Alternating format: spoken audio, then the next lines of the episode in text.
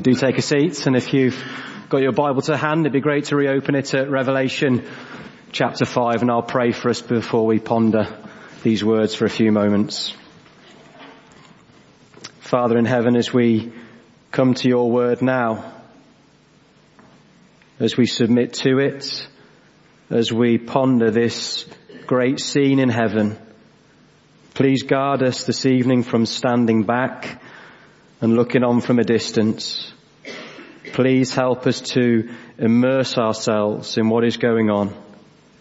Please give us a right view of the Lord Jesus and please give us a right view of ourselves in order that we might become a people of praise in all that we do.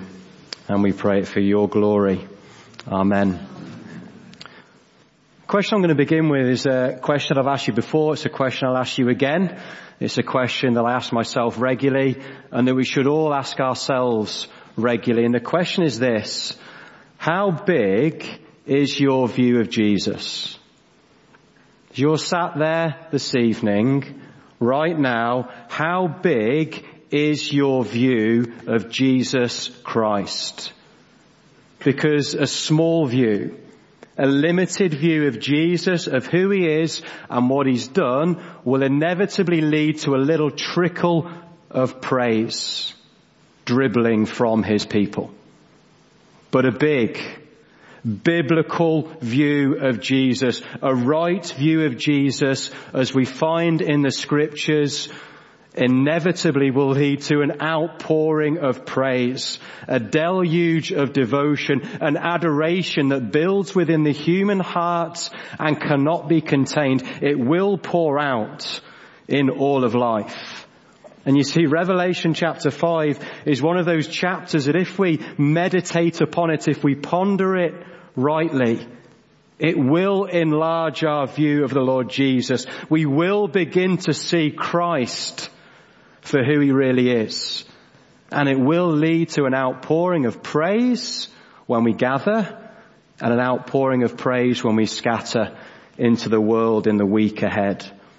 And so could I ask you as we look at this chapter together, could I encourage you as I've just prayed already that you don't stand on the edge just looking in from afar, but that you join John as he walks through the door into heaven. This is the vision from the beginning of chapter four. He walks through the open door into heaven itself that we might see what John saw, that we might feel what John felt, and that we might stand in awe as John stood in awe of our risen and exalted Saviour. So we're going on a journey through Revelation chapter 5 into the throne room of heaven. And we're going to begin in verse 1. Have a look down at verse 1 with me. Then I saw in the right hand of him who sat on the throne a scroll with writing on both sides and sealed with seven seals. The figure on the throne, of course, is God himself the majestic ruler, the loving creator of all things, our sovereign God, who has ruled all of history and will rule all of eternity. He is sat on his throne. And in his hand is a scroll, writing on both sides, sealed with seven seals. And the scroll here represents the unfolding plan of God's salvation history. And it is a scroll that we should yearn to look into. To see the contents of what is written on this scroll. But you see the presenting issue becomes clear, doesn't it, in verse 2 when this, this mighty angel proclaims in a loud voice, who is worthy to break the seals and open the scroll. Who is worthy to take that scroll from the hand of God who is sat on the throne and unfold the rest of salvation history? Who is worthy? Verse 3, no one in heaven or on earth or under the earth could open the scroll or even look into it. And John is moved to his knees in tears. Do you see verse 4? I wept and I wept because no one was found worthy to open the scroll or to look inside. But then another voice breaks into those tears, probably heard and probably seen, and it's the voice of an elder, one of those gathered round the throne, who in chapter 4 has been falling prostrate at the feet of the throne, worshipping God. One of these elders speaks up, look, in verse 5. It's on the screen as well. Look at what he says. Then one of the elders said to me, do not weep. See, the lion of the tribe of Judah, the root of David, has triumphed. He is able to open the scroll and the seven seals. You see, the lion from the tribe of Judah is a picture of God's sovereign king born into the line of Judah. And then the root of David is a, is another reference for the messianic king, the one promised in the Old Testament, one born into the line of David, a descendant of David, who would fully and finally conquer and triumph and bring salvation to the people of God. And the elder says, John, don't weep. Stop crying.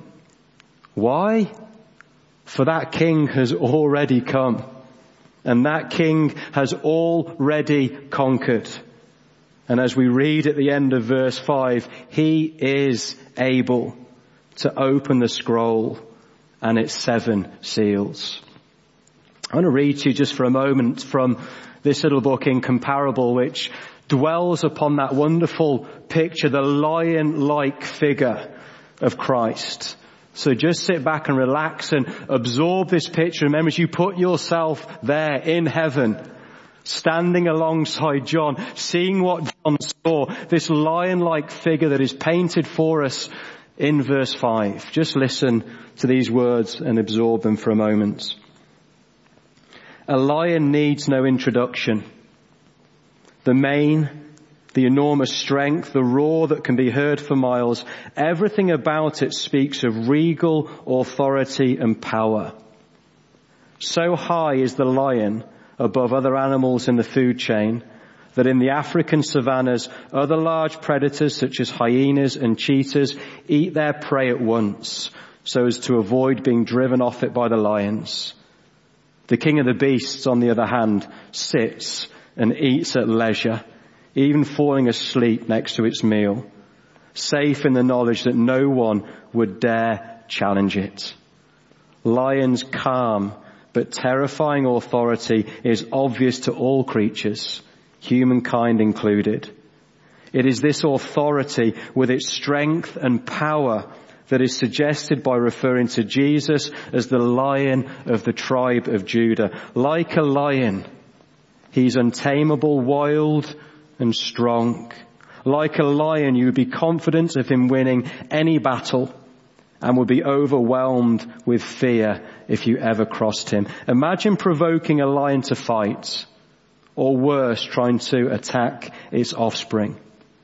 The true lion king roaring from Zion and exerting dominion wherever he puts his feet is a sight to see. But unlike the four-legged versions who fight and win for a while but eventually die, this lion has conquered permanently and definitively and has been given ultimate authority, the only one in history who is considered worthy to open the scroll and its seven seals. It's a beautiful picture, isn't it, of the lion of Judah. And so John, as he listens to the elder speak, he's consumed with this, this picture of the all-conquering, majestic, regal, lion-like figure. And so he turns to look. And you imagine his heart, can't you? Skipping a beat, he's about to come face to face with the mighty Christ of history. And he turns. And what does he see? In verse 6. Then I saw a lamb looking as if it had been slain. What a contrast that is, isn't it? He expects to see a mighty lion, but instead he sees a lowly lamb looking like it's been slain.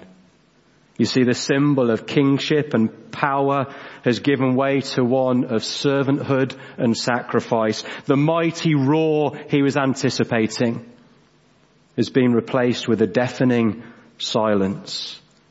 And here's the beauty of the vision, isn't it? Verse 5 and 6, as you look at the lion and the lamb, the Lord Jesus is both. He doesn't switch between the two. It's not one minute he's the lion and then he's the lamb. Jesus is both the lion and the lamb. He is majestic and meek. He is sovereign and sacrificial. He is kingly and kind. He is terrifying and tender. He is supreme and servant hearted. He is the one who has conquered definitively at the cross through laying down his life for us. As the prophet Isaiah spoke of 700 years before the life and the death and the resurrection of Jesus, he was oppressed and afflicted. Yet he did not open his mouth. He was led like a lamb to the slaughter. And as a sheep before its shearers is silent, so he did not open his mouth. And of course he could have. At any moment, he could have opened his mouth, called on the legions of angels and been delivered from his suffering. But instead, he kept his mouth closed in order to save us. As a sheep before its shearers is silent, so he did not open his mouth. And for those of you who are familiar with the lion, the witch and the wardrobe, you'll, you'll remember that, that, that moving scene where Aslan, the lion, the Christ-like figure, is killed on the stone slab. But you know what's most moving about that whole scene? Not that Aslan was overpowered and was helpless to fight back or helpless to do anything. It's exactly the opposite. The power of that scene is the fact that Aslan could have fought back, but he chose not to. He chose to die, to sacrifice himself and to lay down his life for the sake of others. So it was with the Lord Jesus, the lion of Judah and the lamb who was slain. And as we read through the rest of Revelation chapter 5, the Lamb is now center stage. And rightly so. In fact, in verse 6, he's now standing at the center of the throne. What does that look like? I thought God was sat on the throne and Jesus is now standing at the center of the throne. It's a picture that, that makes your mind boggle, but the Lord Jesus, the Lamb is now right at the center. And just as the, the living creatures did and the elders did in Revelation chapter 4, as they fell prostrate before the throne, this time they fall again before the Lamb. You see, our worship is to be directed towards both the one who sits on the throne and the Lamb. As we read in verse 13, then I heard every creature in heaven and on earth and under the earth and on the sea and all that is in them saying to him who sits on the throne and to the lamb be praise and honor and glory and power forever and ever. You see, Jesus is worthy of our praise because he is divine. He's God. He's the lion of Judah. He is the creator, the sovereign ruler of all things.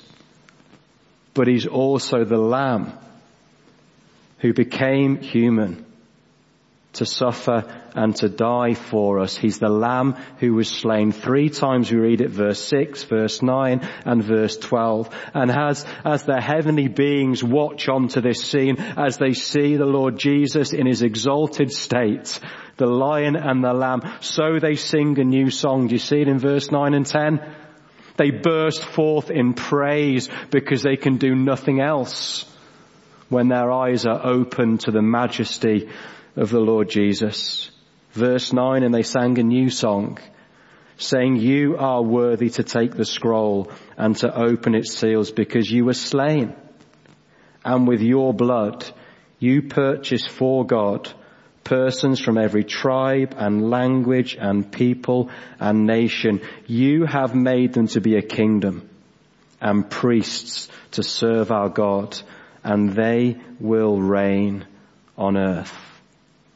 You see, Jesus as the lion and the lamb died to buy back lost sinners like you and me from the four corners of this globe and give us royal access, priestly access into the very throne room of God himself. What a savior we have in Jesus. What a savior. Fully divine and fully human. Our creator and our redeemer. You see a small view of Jesus will inevitably lead to a trickle of praise in our lives. But a big biblical Revelation chapter 4 and 5 view of Jesus will inevitably lead to an outpouring of praise, a deluge of devotion, a heart that cannot help but praise God for who he is and for all he's done in Christ. And not just a praise as we gather corporately here as we will do now as we sing together as one, but a praise that will spill out into all of life in the weeks ahead because he alone is worthy of our praise. I want to leave you with a couple of questions on the screen and the music's going to play and then we're going to pick up on the back of it and we're going to sing and we're going to pray and we're going to sing and we're going to pray and we're going to respond rightly to this beautiful vision that we see of the Lord Jesus. So there's the two questions for you to ponder as the music plays in a moment. When you look to Jesus, do you see a lion or a lamb?